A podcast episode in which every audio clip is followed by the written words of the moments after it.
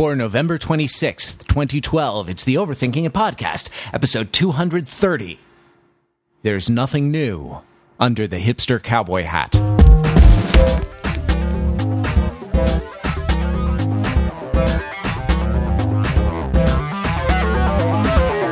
Welcome to the Overthinking It podcast, where we subject the popular culture to a level of scrutiny it probably doesn't deserve. Uh, here with the panel tonight, I am Matthew Wrather, your host from Los Angeles, California, and uh, the Overthinking It podcast tonight is brought to you by Overthinking It. That's right. Tis the season. Tis the season of holiday shopping and holiday gift giving, uh, which, if you're like me, means tis the season of rolling out of bed in your boxer shorts, grabbing the laptop from off the bedside table, logging on to Amazon, and uh, you know, sending things to family and friends, the nation, uh, the nation, the the country over, or the world over, in fact, because you can uh, get international shipping on those things. Well, if if you're like us, and I I like to think that you are. Um, if you are doing holiday shopping on Amazon, why not do us uh, why not do us a little favor and do your holiday shopping by visiting Amazon through the link on Overthinking It. It's in the sidebar on the homepage. Um, actually, we can also include it on the post for this uh, podcast episode, right? Yes, sure, sure we can. Uh, actually, there's a link on every page now because there's a little Amazon widget with our picks. That's right. We've done a post uh, that you can find on Overthinking It of holiday gift. Uh, gift ideas, and uh, just to just to give you a little taste, um, Mark Lee's gift idea is the Aeropress, a uh, an awesome method of brewing artisanal coffee uh, artisanally. Mark, uh, do, do, you have a little something? Can you can you give us a little taste? I mean, what do you, what do you think of the Aeropress? Uh, how can I say God's gift to coffee making? I think that would be putting it in appropriate terms. Yes, God's gift to coffee making. Let's go with that. Right. So uh, it is a plastic tube that looks like. Um, a penis like, pump? I was going to try to say it euphemistically. Um, but yes, it does look like a penis pump, but uh, it it uh, it snaps together. It's just it's so gratifying the the way I have one also. It's so gratifying the way the pieces fit together and you put, you know, finely ground coffee in there and 175 degree water and you uh, plunge it, plunge it down. It combines actually the best uh, aspects of a French press, a uh, an espresso maker, and a uh, and a drip coffee maker because it uses a paper filter. It uses a time of of you know mixing between the water and the uh, and the grounds, and it uses uh, pressure, air pressure to um, to press it through.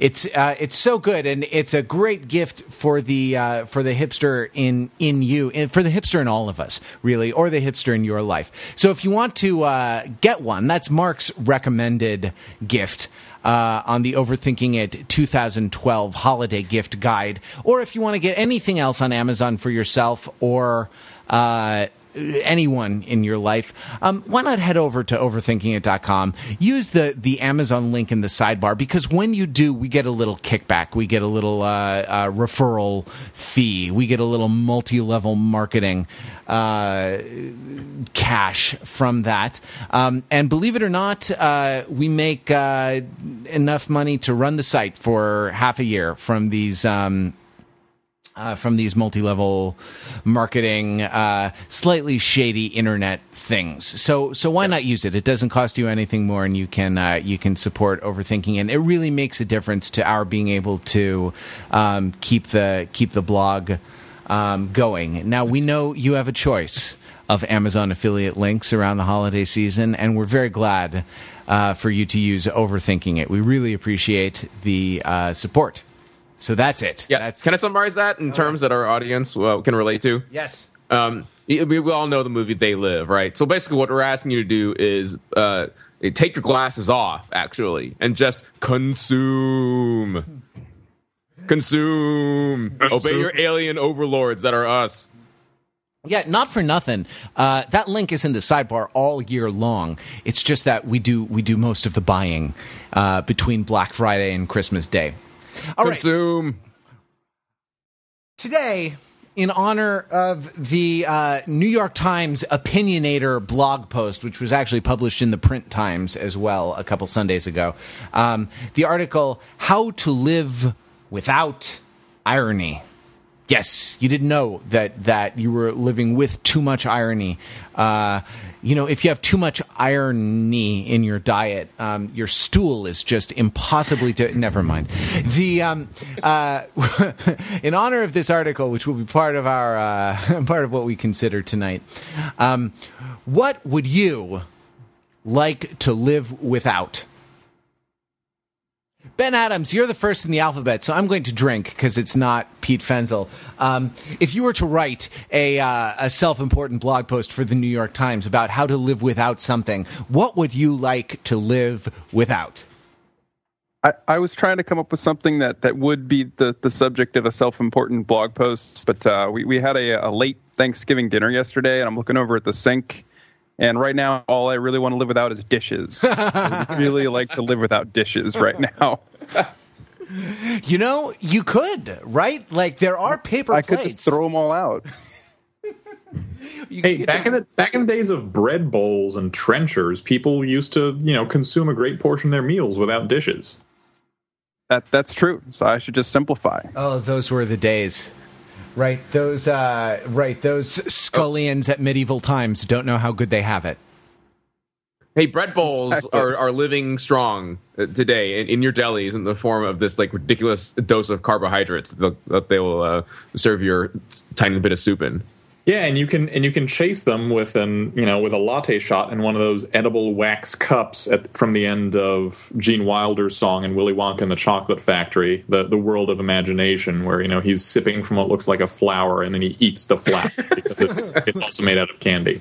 So you have edible cups and edible plates, and the contents are are edible or drinkable. So there, you're covered.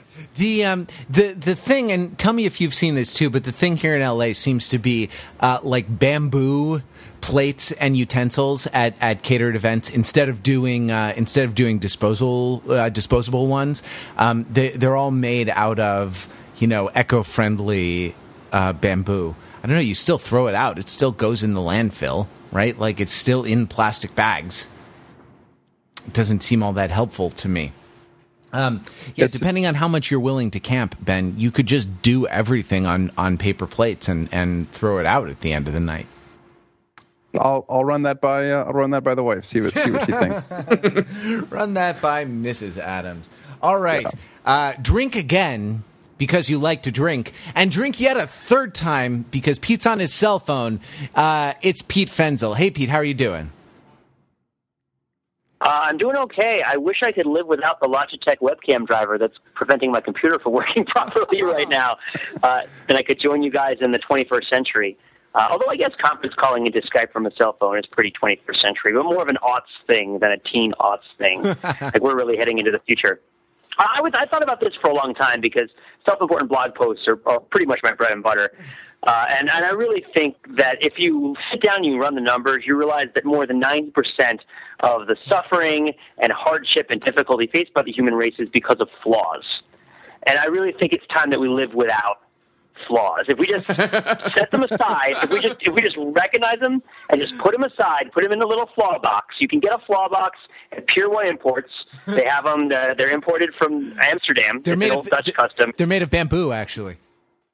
Yeah, they're from genuine Dutch bamboo, which is the finest bamboo available. And you put your flaws in the flaw box, and if everyone does that simultaneously forever, then uh, we'll all be able to make it through breakfast without staring angrily at each other and, and bursting into tears.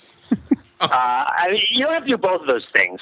By which I mean staring angrily. You can, if you cut it down just to one. So if you half your flaws in the, I just like to fix one thing. All right, I just want to any small, some minute thing. All right. I'm losing my handle here. I think I'm going to have to go back to troubleshooting, but I'm going to be jumping in on this uh, and then offering my low low fidelity comments on this low fidelity topic as the subject develops. Pete, that, that, you're going to a really dark place on this. Uh, I'm telling you, this webcam driver is not fixing itself. All right, look, we're in the we're out in the wilderness here, man. Cats and dogs living together, mass hysteria. All right, I can't handle this. I can't handle it. Pete, could you do could you do uh, another impression of Liam Neeson in The Grey, uh, talking about your your webcam driver as though it were the wolves? I know my job. I need to go out and kill these bastards. And you're either going to come with me or you're going to stay here in this base camp and you're all going to die and get eaten.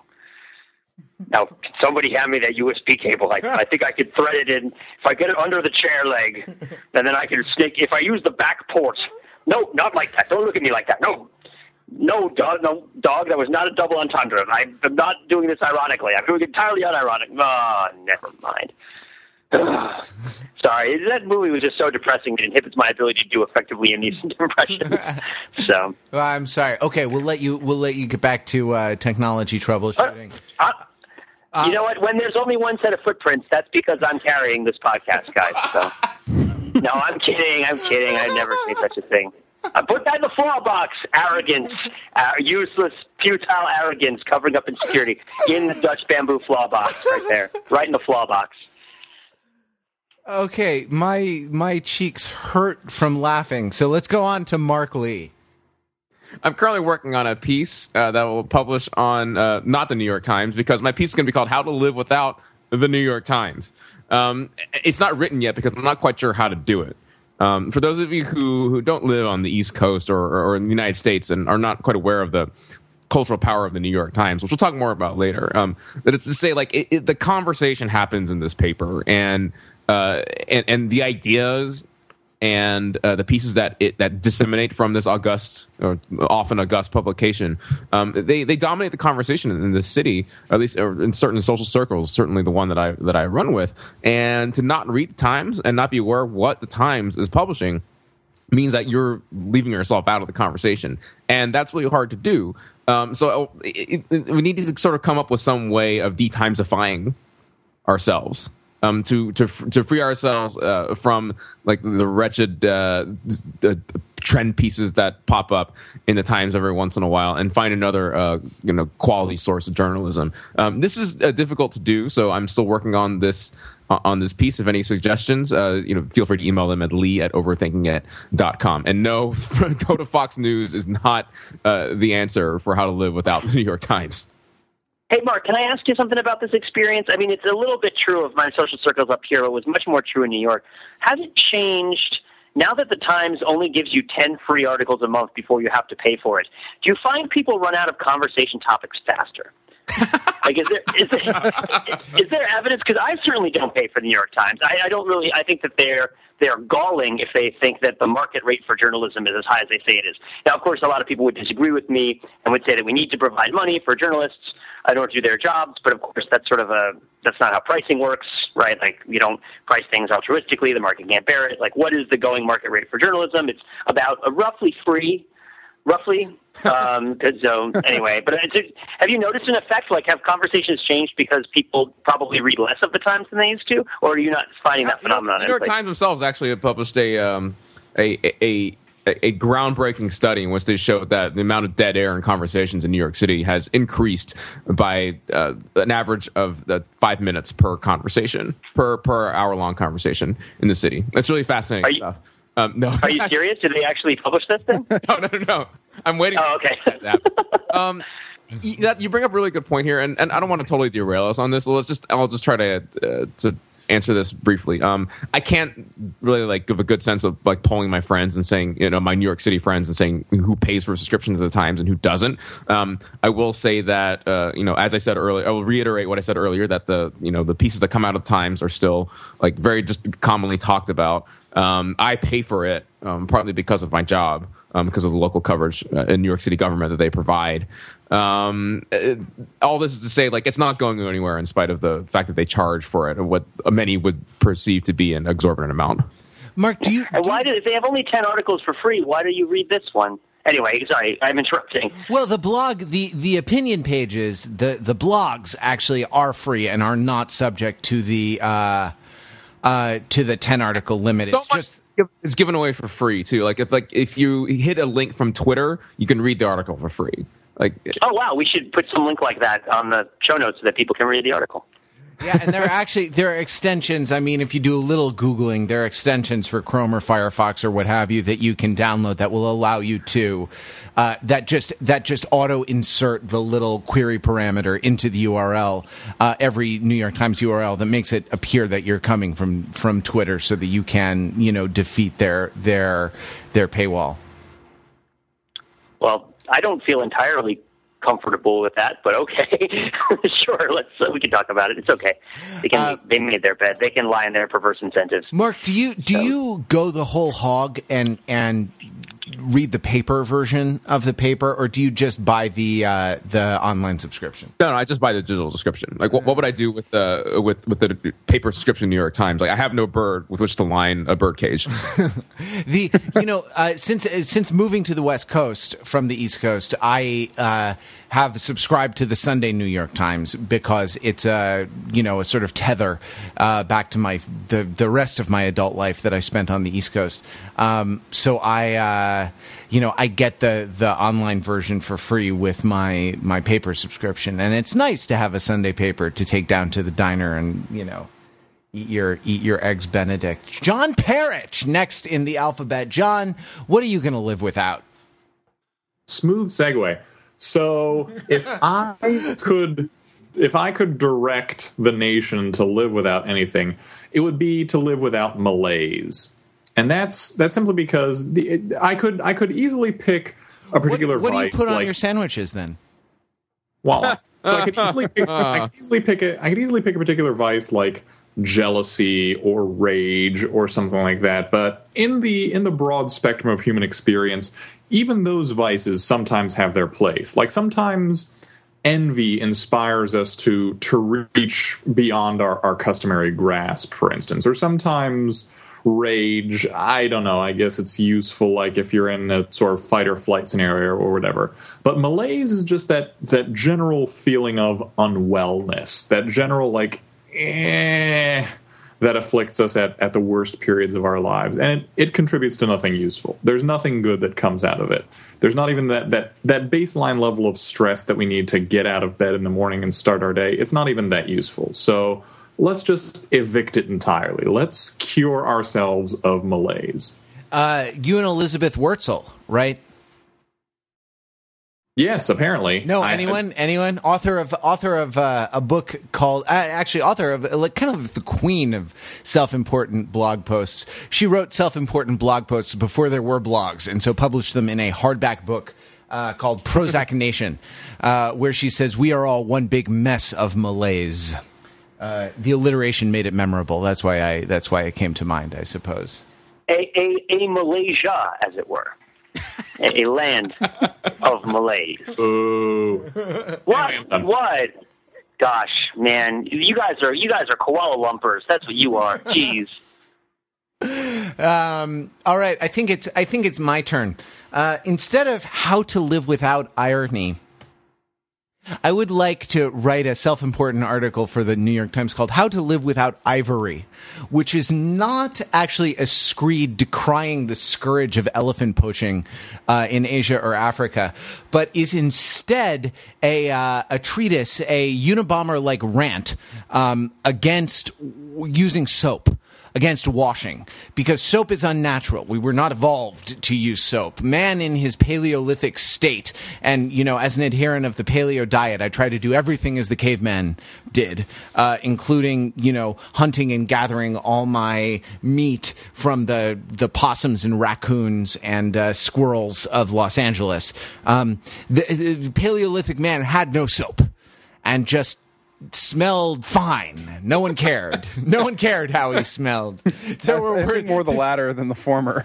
There were worse problems, like you know, getting gored by a mastodon or some such, right? So, uh, how to live without ivory um, is my is my self important screed for the New York Times. And so, when I pull my laptop off the the uh, off the bedside stand. I stay in bed all day because I work from home on a laptop computer, and uh, I have not showered actually since um, graduating from graduate school in June. Uh, so, uh, and I'm fine. I'm fine. No one comes into my house, but I'm. I don't need them. I have the internet. Hey, can I ask? Does anyone know what that 0.66 percent of ivory soap is? Because it's 99.44 percent pure, right? Like, so is the 0.66 just some sort of variable contaminant that's going to be in it based on what factory it's made in and stuff? It's actually elephant tusk. It's actually ivory. Oh, all right, fair enough. Perfect, perfect sense. Perfect sense. for color. It's actually ironic. Yeah, exactly. Ironically, it's the cheapest way to do. So, what the hell are we talking about? Well, this is what we're talking about. On on November seventeenth, last week, uh, if you're listening to this podcast right when it comes out, the New York Times published uh, a blog post uh, on the internet, and it came out in the uh, in the print edition of the Times in the Sunday Times the next day, called "How to Live Without Irony" by Christy Wampole, who is an assistant professor of French at Princeton University. And um, this. Uh, it, it's kind of unclear what this article is, other than other than an intellectual train wreck, um, right? Uh, but the idea the idea is that she, like a lot of people, I mean, let's let's not, you know, uh, let's not pile on. Uh, to her specifically, but she, like a lot of people, sort of characterizes our age as an age of irony, as an age afflicted with uh, a sort of negative uh, negative attribute that she calls irony, though it's unclear, and we can get to this later. It's unclear whether what she calls irony is actually irony in the sense that we understand it as, you know, readers of the dictionary. so How about lack of sincerity? Is that uh, right right right yeah and, i mean like it, it's a lot of things right that she kind of lumps together under the banner irony. But uh, like false nostalgia lack of sincerity uh, twee smarminess right? Um, all get sort of lumped together uh, under this term irony that she you know that she uses to define this. And her claim is that it's it is in essence a psychological defense against um, ridicule uh, by sort of mocking oneself before anyone has a chance to mock one first right So Yes. let me let me step up and be the first and possibly only person to defend this article. And I'll start by saying I'm not actually defending the article because it's uniformly terrible. ironically Yeah, it's just it's just poorly it's just poorly written beginning to end. It talks abstractly about abstractions. The only the first time she cites an example at all of any sort, which is about one, two, three, four, five, six, seven, eight, nine, ten paragraphs in, it's an example that almost immediately proves she doesn't know what she's talking about. So that said, the article's terrible. But the sentiment that she's expressing in the article, or, or one of many disparate sentiments, namely that the use of the irony is most often used as a means of uh, as a means of psychological defense, I guess, or psychological distancing from a particularly uncomfortable subject, even if that uncomfortable subject is one's own is one is one's own self, uh, is true. And to, so, to the extent that she's saying that, to the extent that she's saying that irony is often used as a defense mechanism to prevent, you know, to prevent oneself from being vulnerable, and that a lot of the true connection between human beings arises from vulnerability, then ergo, you know, an excessive amount of irony limits true connection between human beings. That much, insofar as she gets that that correct, which she barely does, is true. I mean, I, uh, excessive irony, and I don't think I don't think our current age is an example of excessive irony by any means. But when you when you're in those circumstances, when you're sitting with a bunch of people and you're trying to have a sincere conversation, and they keep interrupting you or making like you know off-topic Monty Python or Simpsons or Arrested Development references, and you're trying to and you're trying to put forth a very a very sincere point. You're trying to connect with them, and they keep giggling it off. That can be immensely frustrating. And I think if you step back from it, you realize, oh, okay, I'm I'm pushing these people to a level at which they're not comfortable because you know I'm trying to talk seriously, and they're deflecting it as a means of preventing them or as means of saving themselves from having to expose some element of their their true quote unquote true uh, psychological being. So to that extent, she's onto something.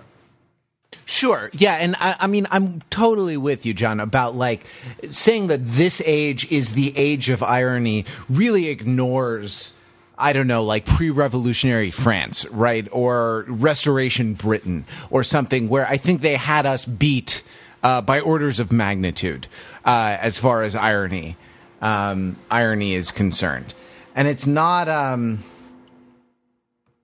can you unpack that a little bit? Actually, pre pre revolutionary France, yeah, like yeah. like so you know, Louis the Louis the Sixteenth. Yeah, exactly.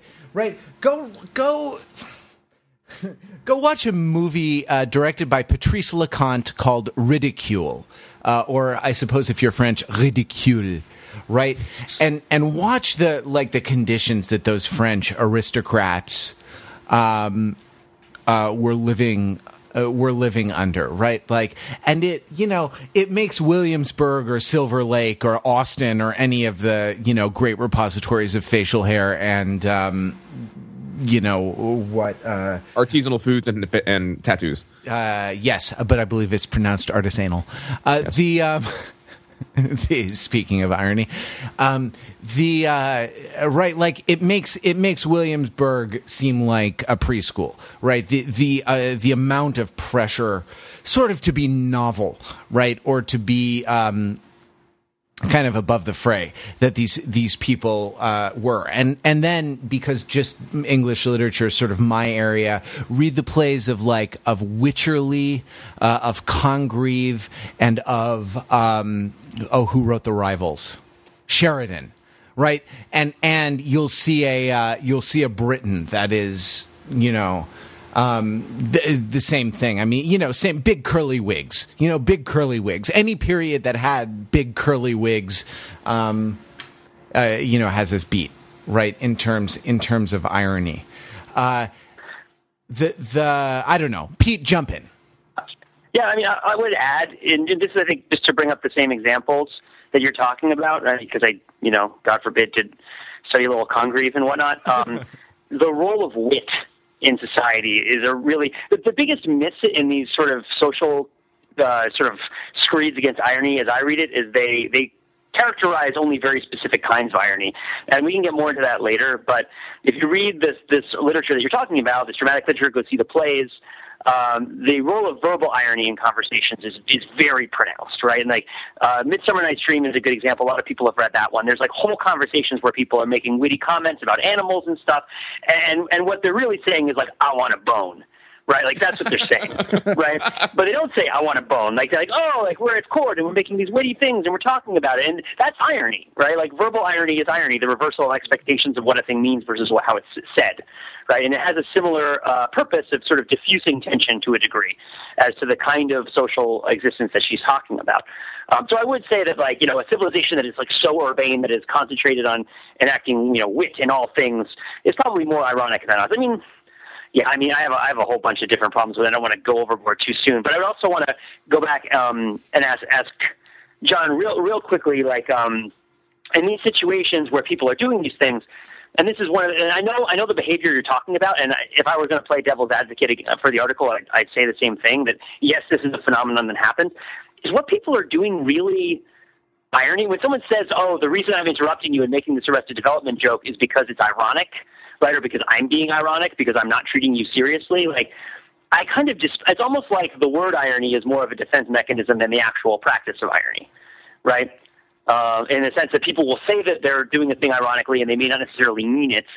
Uh, but the idea is that if it's a joke, then you're not allowed to impugn them for it, right? You've kind of taken away the ability of people to criticize you, not because you're being that way, but because you're saying that you're being that way.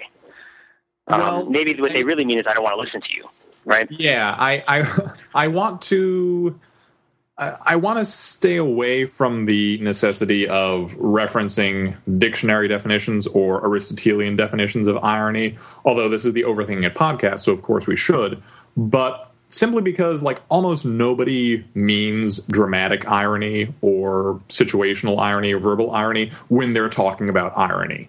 So, and Christy Wampole foremost among them, I think, which which I, I, think more condemns her viewpoint or her ability to speak to it, given that you know she's a professor of you know of a major Western culture at Princeton University. You'd think you'd think she'd be well equipped for it, but neither here nor there.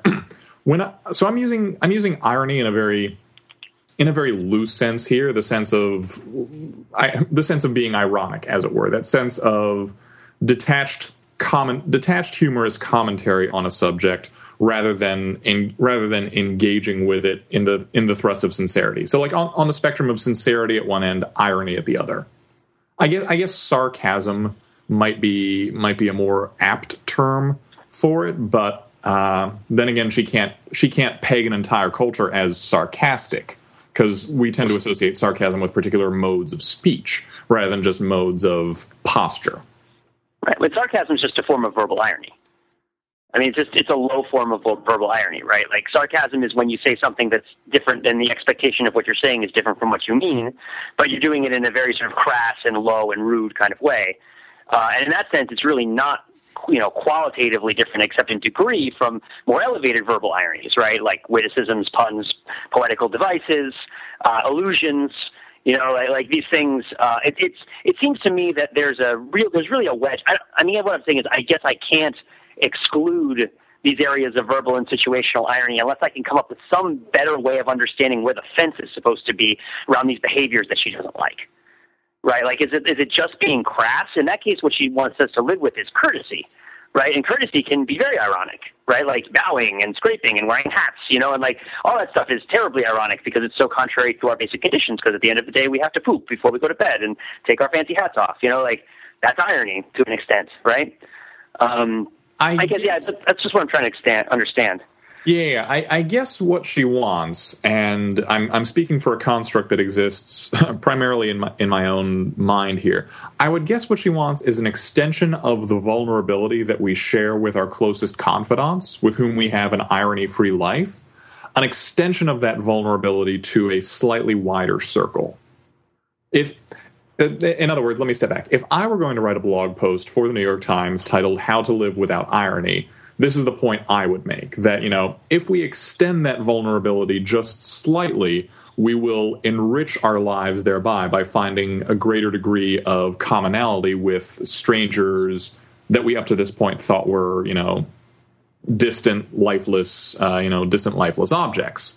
Whereas if we stay if we stay secure within our, our fortress of irony, we'll we'll have maybe a you know a very witty, urbane, and entertaining life, but we're going to lack that essential element of human contact.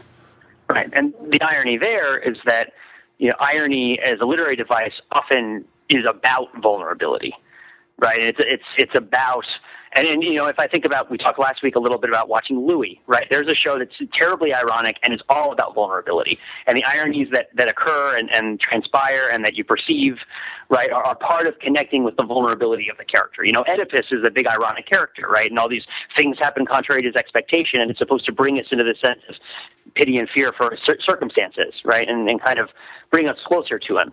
Um, so I'm wondering what by what mechanism what is really happening when someone is distancing themselves from someone else through irony? Because I do think it's very possible to bring yourself closer to someone through irony, right? I, and, and, to know them better through irony. Pete, I, th- I think the thing that you're uh, the thing that you're getting at, I would sort of I would zoom out a little bit and say I think irony is the wrong word. Uh, ironically, for a literature professor, right? Uh, I think that that is to say, contrary to our expectation of a literature professor, I think irony is the wrong word to use for the kind of uh, you know, slightly dickish behavior that uh, that Professor Wampole uh, talks about, right in her article. Um, it's not. It's not strictly speaking irony, or it's not irony in its in its kind of fullest and most humane uh, humane definition. Let, let me put it this way: like wearing a Thundercats T-shirt by itself doesn't alienate people. It's like it's not being able to establish you know meaningful communication and relationships with people that's what alienates people right the thundercats t-shirt is not an impediment to relationship I bring up Thundercat. I would additionally add that, like, well, oh, sorry, go ahead. No, I bring up Thundercat T-shirts because uh, Pete, I think you're like way back in the day, uh, in the early days of the site, you wrote uh, some great articles about uh, hipstery and hipsterdom um, that use Thundercat, the Thundercats T-shirt as like a, yeah. a symbol of uh, of things that are and are not happening with hipsterdom. And like the article we're talking about, I, I defined my terms terribly and did a terrible job of of uh, setting down like lexically what I was talking about. But I think what is talking about in that article was this this sense of kind of ironic enjoyment that is sort of performing the liking of a thing that you don't actually like right? Like, is, is and I was talking about how it was kind of a novel thing at the time, and this was what was associated at the time with being a hipster. Uh, and it still sort of seems associated with it, though I don't really think. Well, the word still persists and persisted before and persisted after. I don't think that's really what it means. Um, but it, it, it was it was a thing that, ha- that was on borrowed time because uh, eventually, by performing the act of liking a thing, you come to like a thing right? And like uh, it, it's sort of we are the actions that we take. Uh, we have these source. It was about source amnesia phenomena, right? And it's like I don't I don't remember why I decided to wear this Thundercat T-shirt like way down the road, and therefore like my positive emotions associated with it are going to become more sincere over time. Um, but yeah, yeah, yeah. It's uh, it, it was a decent article. I just, I mean, I just defined hipsterism terribly, and I think the article is more anti-hipster than it is anti-irony. I mean, when she says, I think she says what the nostalgia for a, a life that they never experienced. I mean, like you know, the most ironic person who did that uh, that I saw like this week was like Kenny Chesney, right at the halftime of the Dallas Cowboys football game, who puts on the cowboy hat and like stands on the stage and and sings about the good old days, right? And it's like you were never a, a agricultural laborer. like, why are you wearing that hat if you were never? You have a nostalgia for a time period that you never experienced, well, that's, right? I mean, like that's how, that's yeah. very interesting because it's completely across the cultural spectrum from the people who get accused of. Um, uh, from the people who get accused of sort of living ironically or living with this like dickish quality that, that we that you know we can sort of agree is a negative quality in Williamsburg and Silver Lake and Austin and other great you know nurseries of facial hair right? The all, all the way across the sort of political and geographic spectrum you have like sort of country music or you have like uh, you know Kid Rock saying that now he's a rebel soul or something right? Like and he's uh, he's gonna give Mitt Romney his um, his campaign song or something like that, right? Like you were never on the range, you know. And actually, had you been on the range, right? Like had you been like warming your can of beans over the fire and actually dealing with the animal husbandry uh, of driving cows across the Panhandle, right? Like you wouldn't be nostalgic for it. You'd be glad that you know you were a, a country music star instead of uh, that.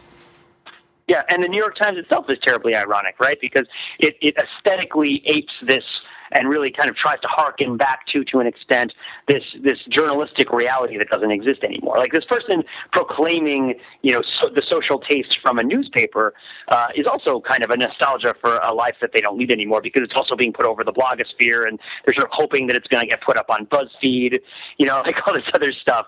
Um, there, there's definitely like a, a sort of and every, I think I think it's just much much broader than hipsterism. Uh, this this idea of I'm going to perform because there's two sides of it, right? There's this uh, well, there's many many sides, but one is this whole and John is talking about it makes total sense. This sense of trying to use it as a way of avoiding other people criticizing you when they should, or trying to get away with being a jerk. But there's also this idea. Um, it's a little, it's on the bubble too, but I think more defensible of sort of performing an identity that other people feel like you don't have a right to right? Like uh, you know, like um, a great. I went to the um, the Gowanus Ballroom this weekend. Uh, they were having they were horribly. It's a performing arts and engineering venue. It's a fine arts, performing arts, and engineering like metalworking venue on the Gowanus Canal down in Brooklyn. Uh, and they got horribly devastated by Hurricane Sandy, and they were doing a benefit to try to raise some money to try to rebuild their machine shop.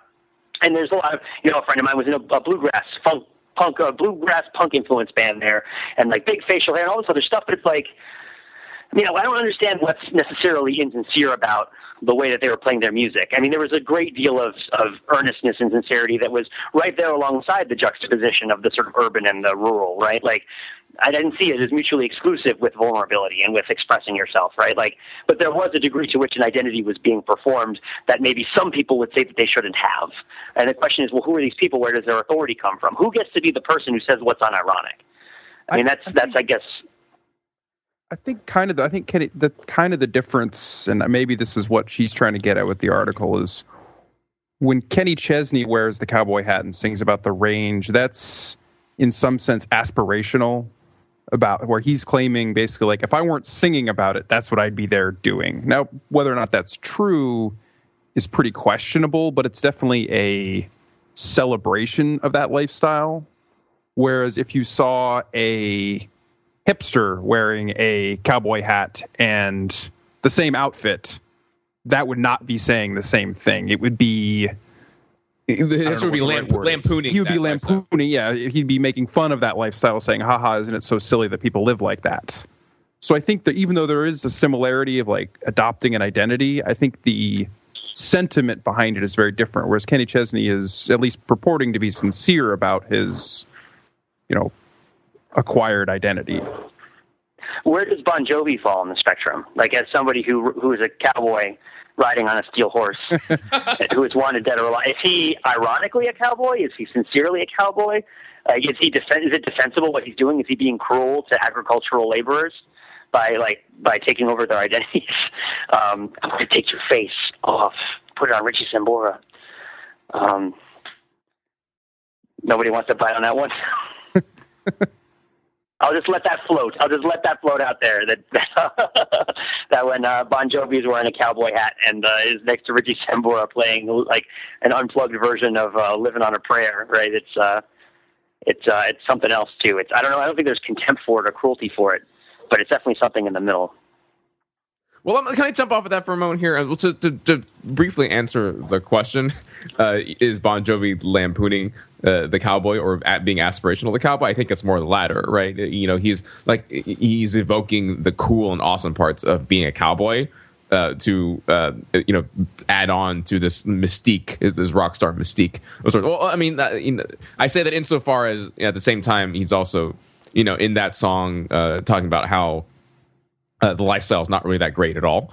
Um, but that's we can talk. About, that's a whole other podcast right there. the Dead or Alive with Bon Jovi the dissection podcast. Um, but let's let's let's talk about. Wait, wait, um, wait, wait, one, one second, Mark. Hold that thought. Like, I hate to be, uh, you know, I hate to be like, uh, you know, early modern England did it. Early modern England did it. But like, no, no, please. I please, hate to be that England. guy, right? But um, But you're going to anyway. yeah, sure. But uh, well, I was being ironic when I said I hate to be that guy. I actually love to be that guy because it's a performance of an identity that is necessary, I think, for this podcast to exist. Right? Like there's a whole genre of, of poetry, right, called pastoral poetry, and it is in essence the country music of uh, right early modern England, right? No one lived like that. No one lived as a as a shepherd, right, r- running up and down the the grassy knolls. Um, you know, when Marlowe or whoever, because it's unattributed, wrote "Come live with me and be my love," uh, the passionate shepherd to his love. Um, no one lived like that, right? Like it was, uh, you know, they were wearing the the what the ironic cowboy hat, as it were, of shepherd life. Um, so there's nothing. I mean, there's nothing new uh, under the sun. So says Ecclesiastes, right? There's nothing new under the the I don't know the hipster cowboy hat um, right we've always been we've always been sort of pointing in our in our performance of self we've always been pointing towards uh, a lost golden age which we um, uh, you know, which we either sincerely or else as a kind of joke uh, claim to be um, uh, nostalgic for, right? So, uh, sorry, Mark, I didn't mean to to stomp you there. Uh, You fill in. Uh, Fine, Matt. I'll I'll take that um, apology, you know, sincerely and not ironically at all. Fine, Matt. Okay, so uh, what I want to take this, uh, uh, what the direction I wanted to go in, uh, based on Pete's comments on Bon Jovi, uh, were to address um, this sort of uh, very broad generalization she makes about a genre of music in a particular time period of music and its relation to irony. Um, in- the article in this opinion piece, um, she talks about the grunge, uh, the grunge movement, right? Uh, it's sort of uh, talking about it being Oh, free. jeez. right? Okay. oh, jeez, that was this, awful. right? Anyway, continue. Continue. Okay, so you know the grunge movement, which you guys often associate with the early '90s, right, uh, was serious in its aesthetic and its attitude, with a combative stance against authority, which the punk movement had also embraced. Right, A- a- and uh, that's a sort of like you know lack of irony and sincerity that she ascribes to the grunge movement. And even if we were to spool back a little bit and talk about Bon Jovi and hair metal, like there is a certain lack. Uh, you could say that there is a lack of irony or, or, or you know, a, of double speak of sorts. Like that movie is sort of just very, uh, you know, you could read it on its face value and saying like this is about partying and having a good time. I'm not actually saying that. I'm saying that if you want to like boil this down into this really simple worldview that is being uh, is being uh, described in this article here. Like that's sort of like there's these very broad musical generation, musical generalizations about music and their relationship to irony, uh, which you can make, but you probably be wrong in doing it, like uh, Miss uh, Wogpole, Wampole is in this article. So let's talk about that. Right? Was grunge a serious?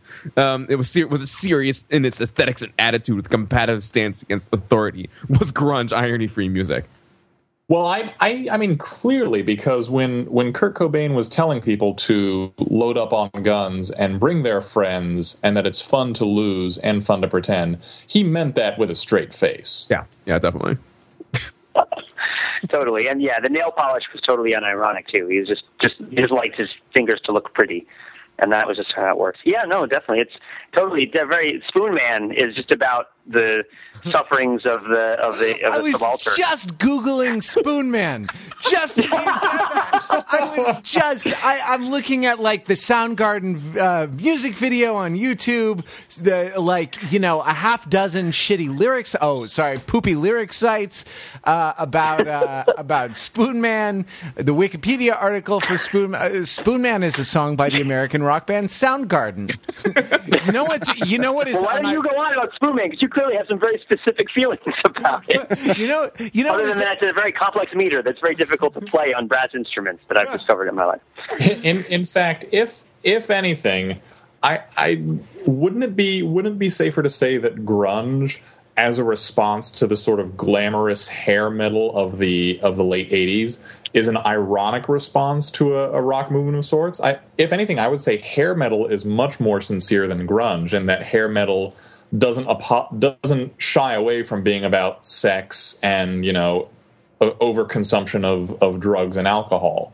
Like it's like when you listen to I don't know, when you listen to Wasp or Poison or Warrant or any of those bands, like you you know what they're about. You know it's about, you know, it's about sex. Like there's there's no there's no apology, there's no ambiguity or double meaning there, except if you want to give them credit for Cherry Pie as an indie. Yeah, I was going to say, I thought it was about desserts. I thought that was about a, a confectionery pastry. That's about. Oh, hold. Jesus, I'll be right back. I have to go look something up. Um, but- can, but in any can- can we? I mean, though, I, I I do agree to the extent that I think that um, grunge rock is has an aesthetic that's that's sincere. Though, like there there is actually sort of a baroque. Uh, quality to sort of later grunge rock, right, where it gets so distorted in certain, in, uh, right, like especially with the manipulation of the vocals, um, it gets uh, it gets so distorted. Uh, Example, huh? example of this. Uh, I, you know, one is not coming to mind. I, I like like Professor Wampole uh, made an assertion about sociology that I, I actually don't have specific evidence to um, uh, to back up. But um, yeah, but oh, uh, oh, but Hootie and the Blowfish. That's what that's what you're going for. but yes. the the I mean, right? Like the idea that like uh, you know, '80s rock had become too um, uh, uh, what I don't know, too electronic or something like that. Like there was an aesthetic, too seriousness- decadent, too poppy. Yeah, sure. Decadent maybe is the actually decadent is exactly the word because the thing that the thing that I wanted to say was that actually there there's it strikes me that there is a um, uh, there's the the thing that that strikes me the most about the difference between the two is the relationship to acquiv- acquisitiveness, right? The the relationship to materialism, and you know, a lot of this hair metal. Um, it seems to me that the the message, uh, whether direct or ironic, right, like whether direct or somehow subtextual, is uh, it's awesome being a rock star right because you you have a lot of sex and the drugs are great and the lifestyle is fantastic because there aren't a lot of um, there aren't a lot of responsibilities or you know i don't know um, stuff like that. Whereas grunge had a had a very different relationship to uh, the sort of business end right? And like eddie vedder sort of famously um, you know rejecting the sort of business part of the the music industry and Pearl Jam which was a like I you know I don't know I don't know what the graph looks like but what it, what does Pearl Jam sales album by album look like it's a downslope isn't it from from 10 uh from ten down, right? Like from the K Rock Buzzbin. Um, well, no, but I mean, Versus and Vitalogy did pretty well. You know, what I mean, sure. then okay, that, okay, okay, okay, fair, fair enough. But like, there was this, there was this like very studied, uh, right, rejection of um, the kind of the glamorous parts of of uh, of the rock star life that you know, I don't know that you, you just don't imagine Poison having quite the same moral qualms about that, right? Yeah, I think that, that that's that's definitely true, and it's definitely true that uh, it's you know it's you're it's it's difficult to have a multi platinum record where you're complaining about commercialism because it's ironic right? Like, um, and I mean, I guess hypocrisy is a form of irony, right? Like, I think I had this. I was talking about this article with some people earlier this week, and and we were talking about the other example that she brings up, which we don't have to go about in the podcast, as a particularly unironic moment, which is September 11th. She thought was very iron- unironic, and I was insisting with these people that September 11th was in fact very ironic in a lot of ways, which we don't have to go into because it's kind of inappropriate. Uh, oh but, uh, no, Pete! Please, let's talk all about September 11th on the podcast. That's a great idea. That's going to endear us to a whole new demographic. well, see, the irony of it is they tell you never to forget, but of course, because of the trauma of experiencing it, you're not. You're always going to remember it, and you can't forget it. So, like, and also the colors don't run as ironic because it's about laundry, and also about uh, wars of a conquest, which are different. Uh, so, um, and the irony that the people most likely to put up the American flags are the people most likely to be from other countries. Like, there's all sorts of ironies in these things. But, and also in Silverchair. We can go back to Silverchair if you want. Uh, you know, Father of Mine, Where Have You Been? You know, like, uh, which he sings kind of lackadaisically uh, in a song that seems particularly linked in with his previous influences, right? I don't know. Um, a lot of songs about homelessness from the grunge era, too, right? Like, well, I was thinking about Spoon Man, and I think I'm trying to think about other does it, it even flow like that too? Under, under like, the um, bridge, under the bridge by the Red Hot Chili Peppers, right? Right, right, right, right. You know, I gave my life away, right, which is a bit ironic because you know this precedes him becoming a huge rock star, but it's the heroin thing. Heroin. I mean. I mean, well, grunge isn't about irony or lack of irony. It's about heroin or lack of heroin, right? Like, like no rain is an ironic song, right?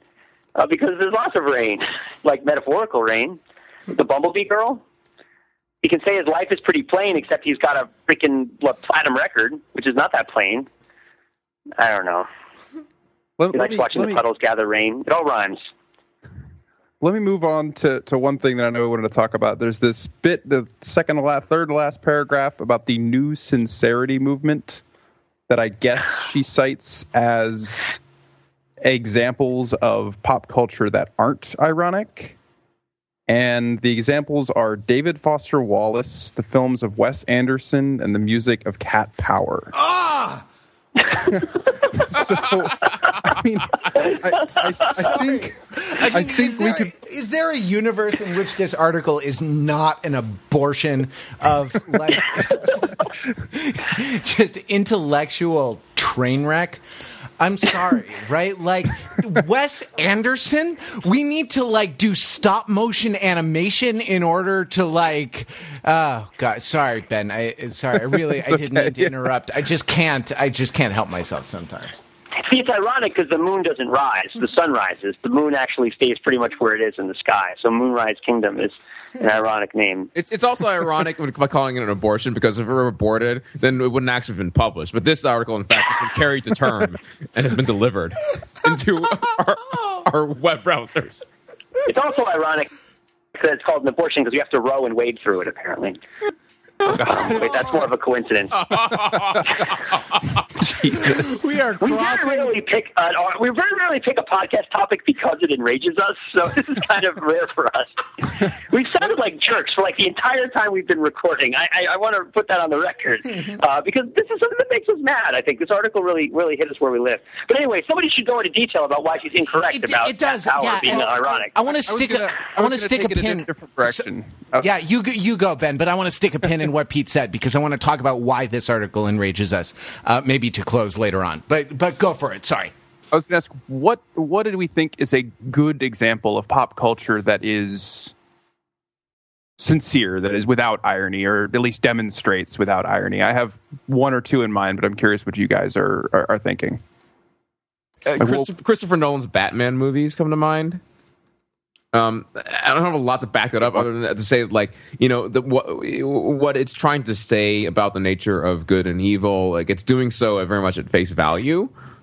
Uh, let, us go for that. Yeah, I'd, I'd, add also the the Lord of the Rings movies and the Star Wars series, for instance, which are you know which if anything could use at least the the prequels could use slightly more irony, but uh, but yes, they're also certainly examples. Can I can I I would like to read. Uh, some song lyrics to you. Um, if tomorrow all the things were gone I'd worked for all my life. and I had to start again with just my children and my wife. I thank my lucky stars to be living here today because the flag still stands for freedom and they can't they take can't that take away. That away. And I'm proud to be proud American. To be American. American. Where, where at least where I know I'm free. Okay. Okay. So, so to, use, to, use, to use an example of, of music that's not terrible but is also sincere. Right. Uh, that song two, is two, awesome.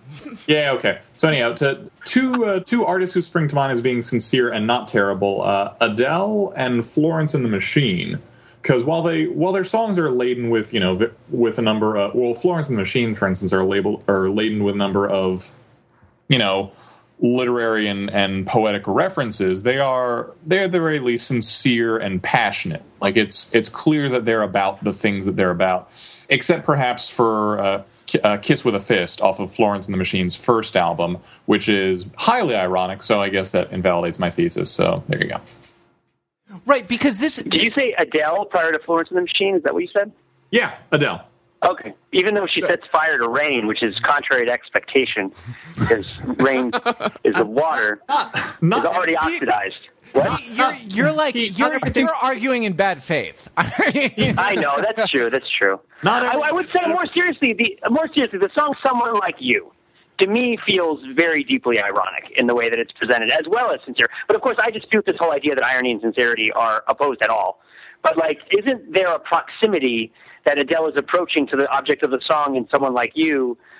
Through that she is only able to approach because of the irony with which she communicates what she's saying and the distance that she creates by kind of saying the thing that's contrary to what she means kind of draws her closer to the object of the song. What, what right? Is, Maybe what, I'll find what, someone. Just what? Pete, Pete, what is she saying that's contrary to what she means in that song? Like it, like uh, it, that's a, that's as sincere and vul- and keep in mind, I'm coming at this from the opposite tack that I, I do think there is a spectrum at which you have sincerity at one end and irony at another. And while connection is possible through irony, it's a connection that requires a great deal of conscious bridging. It's not the it's not the instantaneous connection of shared vulnerability as as experienced by most people. But getting back to this song in particular, like what is what is she saying that's not what she's saying in that song? Like I, I completely do not get what you're talking about.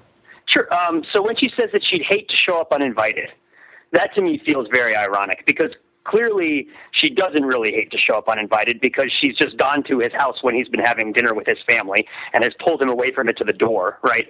Uh, and then and she sort of makes these apologies. The act that she says that she was going to find someone like you, to me, she doesn't want to find someone like him. She wants him, right? And she's sort of creating this fiction of this person that isn't him in order to sort of like create an acceptable distance in her profession of love for him or her, you know, I guess. I, I think it's the guy in the song. I don't want to make assumptions that are heteronormative. Um, when she says that she wishes nothing but the best for him, um, I think that it's pretty clear that she wants him, in addition to wanting the best for him. And then when she says she wants nothing, she's sort of kind of bashing her own want. Right, she's kind of like doing violence to her own desire for him by claiming that she wants nothing in this very plaintive way that's deeply ironic. Uh, that is supposed to help communicate to us the yearning that she has for this other person. Even, right. Um, okay even even even granting all that at face value which i don't know that i can do i, I think that's i think that's a sincere a sincere expression of the tumultuous and conflicting desires which a person deeply in love with someone they can't have experiences. Because you have you have these warring impulses the one being propriety and the other being passion and you know one being aspiration and the other being nostalgia. So you know these four different warring impulses that are pulling her in separate directions and to say that you know I am in the grip of all of these impulses. They are pulling me in separate directions. I recognize that they drive me to conflicting ends, and I'm expressing them all to you at once in the form of this song. Yeah, but the song, you see, the I- song I doesn't. The song doesn't say that, right? That's one level removed. What you're saying is one level removed. Is the is the like the post song uh, analysis uh, of the song, and so like I so I think you're you're both pretty. I mean, you're both right, right? Where Oh, thanks, Matt. They never called me pretty before. That's nice. where uh, too little, too late. Rather, shut Hope that wasn't ironic. Whereas, right, uh, right, where uh, where you are, I think you are right that it is a. Um, it is a sincere representation of what a person in that dramatic situation might say, or you know, might say if their what their thoughts came out was was the song, um, and and Pete is Pete is. Uh, Pete is saying that the song, the actual artifact, employs uh, irony in the form of figurative language, right? Or in the form of not exactly sarcasm, but but but sort of saying things that it doesn't mean because irony is the trope is the literary trope of sort of creating two worlds at once, right? A world of what is literally expressed and a world of what is sort of, you know, figuratively uh, uh, figuratively envisioned, um, kind of through through the literal. Yeah, but. I, I, I, I think I, I don't think, and and using this song in particular, I don't think she, I don't think she, meaning the the fictional narrator who is also Adele, I don't think she doesn't mean any of it. Like I, I think at the moment she's saying, "I hate to show up out of the blue uninvited," or excuse me, I think the moment she's saying, "I hate to show up out of the blue uninvited," she actually means, and I, I think it's clear given the tone, given the structure of the song, given the the passion inherent in her expression, that she does actually mean that. She does hate to show up out of the blue uninvited, but she couldn't stay. Oh, sorry, Harry Graham. But uh, I couldn't stay away. I couldn't fight it. Like you know, she does hate to show up out of the blue, but she couldn't stay. She couldn't stay away any longer. So she she simultaneously means two things that conflict with each other head on. And there's one interpretation that, that says yes, she's being ironic in one of them, and there's another interpretation that says no, she's being completely sincere in these con- in these contradictory impulses. Yeah, and see, for me, this is where irony is lives, and I don't know whether this is like a, a like a, a, a emotional and intuitive sense for what the word is, is significant to all of to me individually. You know what I mean? Like like when I think about what it is to live ironically, uh, a big part of it is to sort of live in opposition to things that you also feel and think. Right, and to live in that sort of level of separation from the things that you feel and think, and to do it, she also talks about meta reference, right? Like the the person, not not Adele, but the writer of the article, talks about kind of meta self meta self referentiality. right, which is And, uh, which is Wes Anderson's bread and butter, by the way. Well, yeah, yeah, yeah. And I think a lot of sincerity is expressed through meta self referentiality, where you sort of step back from your own experience. You're trying to explain what's happening in your experience. You find yourself short of the words capable of doing it, and you find yourself kind of spinning out these contradictions. Like this, I think that that's functionally between someone who's trying to be sincere and someone who's trying to be a dick is a lot more similar than I think the article says. Fenzel, But I, I have a feeling that you have a different intuitive sense for this, and that's what I'm just trying to understand. Yeah, Fenzel, I see the confusion here. You're talking about living ironically, but I think you actually mean living byronically. So, in other words, like the romantic poet, you know, and that sort of acknowledgement of the the tragic but ultimately laudatory nature of romantic life and the travails of suffering, and yet our ability to brave on in the face of danger. Yeah, you're talking about living byronically, not ironic. There, there's the oh. I'm talking about living myronically, which is when you try to look, throw a discus really far. Right, like you got to lean back and you freeze like a marble statue for a long time. And then, um, but is Byron not an ironic figure? Is, is Byron himself not? An, I guess is the Byronic lifestyle not in itself ironic, um, or is that just too I don't too know, he was- deep a well he to was throw bucket pretty- down at this point? Yeah, he was pretty into it at the time. And whatever, Into guys. what? I, whatever, guys. I was into Byron before it was cool. Isn't it? Isn't it Byronic? Don't you think? Don't you think? Um, it's like it's like a Swiss villa when Krakatoa erupted. It's like a bunch of opium, you know, It's like when your you've wife. got Did, a, a bunch of opium.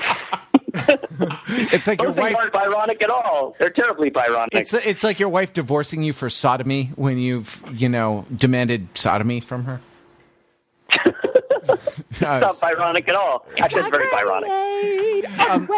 Uh, okay, so I, I mean, I think that this, look, I think that this infuriates us to some extent because this is kind of this ironic impulse, this, uh, this ironic and sincere impulse is sort of built into the DNA of overthinking it.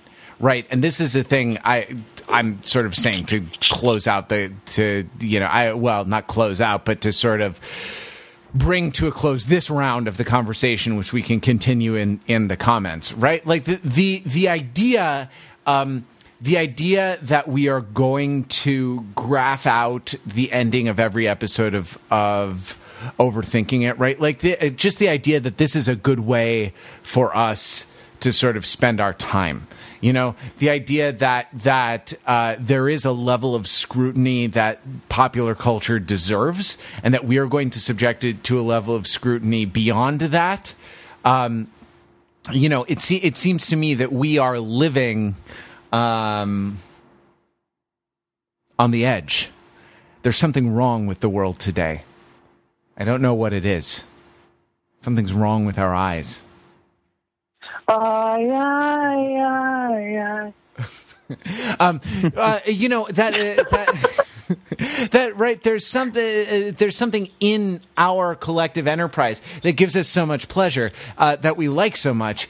Um, that uh, uh, you know, I don't know that that this article really really pisses me off because it flies in the face of everything we've tried to create for almost five years. Uh, uh, together, right? Which actually is a very sort of open and welcoming community, despite being built on, uh, you know, what could be construed as insincerity. If you're, uh, uh, uh, you know, if you are as black-hearted a person as Professor Wampole. You know, if you are as un- if you are as ungenerous uh, of spirit as a as an assistant professor of French at Princeton must be. Yeah, I went there. I just don't get how someone who's so French could be so anti-irony. Eh, I do not know. Um, so, um, so uh, look. Unironically, we turn the conversation over to our listeners. Uh, you know, if you want to join the, if you want to join in air quotes the conversation in air quotes, you can uh, email us at podcast at overthinkingit.com. You can call 203-285-6401. Uh, or you can uh, join the conversation, what is bound to be a lively one, on the show notes um, for this episode, and we'll include in the we'll include in the show notes uh, all the relevant links that we've talked about on this. Uh, on this episode. If you can, uh, if you are holiday shopping, we would appreciate it if you uh, went to Amazon through the links on Overthinking It because that gives us a uh, kickback that allows us to pay the hosting costs and bandwidth costs uh, for the site, which are not insignificant, um, and to continue bringing uh, you this this ironic uh, hipsterism uh, that that you so love. Uh, that you come back, and until next week, you can find us on the web at www.overthinkingit.com, the site that subjects the popular culture to a level of scrutiny it probably, Probably doesn't Deserve. deserve. Great episode, guys.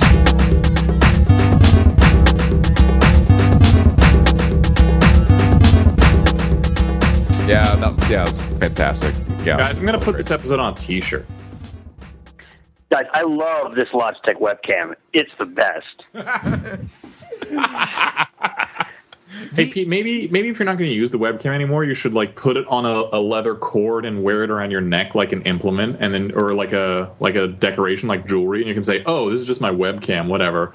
I'd I'd be like recording stuff if it actually worked, but it doesn't. So I guess that's symbolic of the nature of you know humanity to attempt to record things and therefore miss out on them. Can I can I I, ask a question? I only buy webcams at uh, my local farmers market, and I don't have the problems. So maybe you need to.